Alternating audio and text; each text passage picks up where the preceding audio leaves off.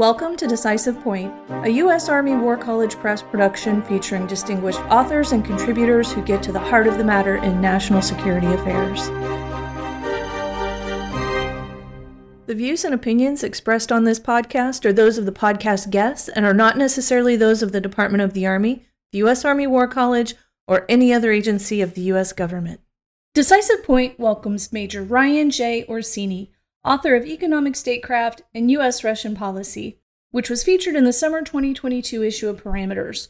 Orsini is a U.S. Army infantry officer assigned as a student at the Command and Staff General College at Fort Leavenworth, Kansas. He holds a Master of Public Policy degree from Georgetown University.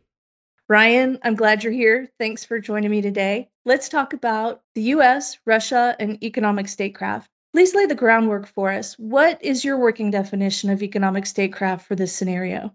Thank you for the question. Thank you for having me. So, put simply, economic statecraft is the use of a nation's economic means, pursuit of either geopolitical or domestic goals. That's everything from trade policy, industrial policy, sanctions. It's, it's a big bucket. Now, here I address a small portion. So, I'm speaking specifically the US Russian dyad and a particular spot on the conflict spectrum. The gray zone, the space between peace and war. Really, I'm addressing two fundamental questions. First, how Russia uses its economic means, both licit and illicit, to sort of punch above its weight class and garner international influence, extracting these gains despite U.S. deterrence policy and overall advantage in economic means. And then I ask, what can the U.S. do to leverage the economic instrument and really achieve the coercion it desires? So I put forward the policy recommendation of domestic coordination, international cooperation, and transatlantic transparency. Well, let's break it down. Walk us through them. Let's start with domestic coordination. What needs to happen here? So, U.S. economic statecraft, it often lacks unity of effort. Its authorities and its resources are spread across branches of government and the interagency. What does this look like in practice? Well, first, it's organization. Identifying a lead agency or task force. There are lots of options. I propose some, but really, this agency serves a couple critical roles assessing the changing Russian vulnerabilities to U.S. economic leverage over time, evaluating the effectiveness of U.S. policy over time, and ensuring that coordination across the interagency of the statecraft. Second is priority. Unlike in the defense community, there is no overriding document. There's no national defense strategy guiding the economic tool. And also, it's about economic lines of effort. For instance, in this new era of great power competition, how do we prioritize counter authoritarian influence operations versus counter threat finance? These are guiding principles that can really help guide the overall economic instrument. And finally, it's process, creating the legal mechanisms that the interagency can use to enforce anti money laundering in the modern age to protect both privacy and access to data that it needs to be effective on today's global stage. International cooperation, what does that look like in your plan? I'm looking in particular since the 2014 Crimean crisis. And if you look in the snapshot, the U.S. economic statecraft has often lacked the broad international enforcement or has failed to maintain it over time. And ultimately, this dilutes or nullifies intended effects of economic statecraft.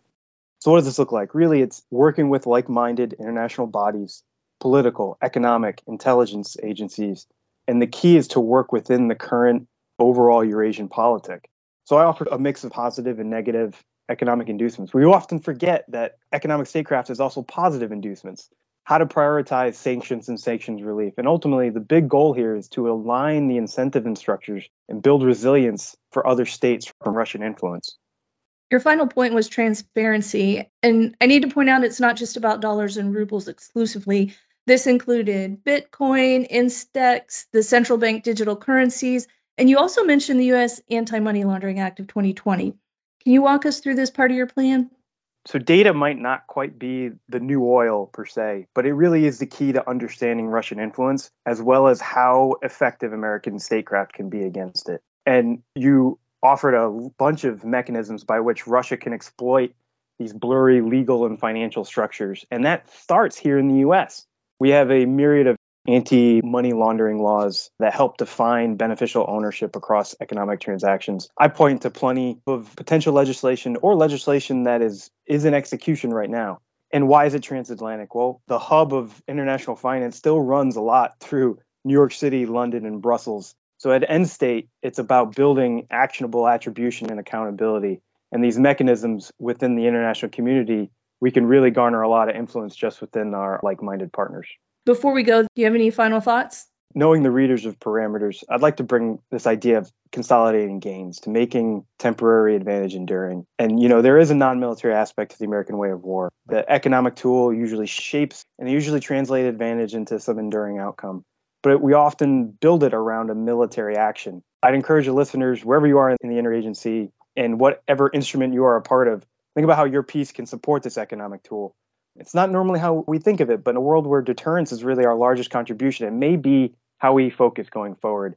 And this is a place where Russia has had success. It's a playbook that they can bring off the shelf and utilize. And so, pending the results of ongoing conflict, it's something they might likely go back to. It behooves us to look at this environment and shape it while there is a policy opportunity here now. Thank you, Ryan. Listeners, you can read this article, Economic Statecraft and U.S. Russian Policy, to get details about how Russia exploits strategic asymmetries to gain advantage in the space below armed conflict and how the United States can modernize its economic statecraft. Visit press.armywarcollege.edu. Look for Volume 52, Issue 2. If you enjoyed this episode of Decisive Point and would like to hear more, look for us on Amazon Music, Spotify, Apple Podcast, Stitcher, and any other major podcast platform.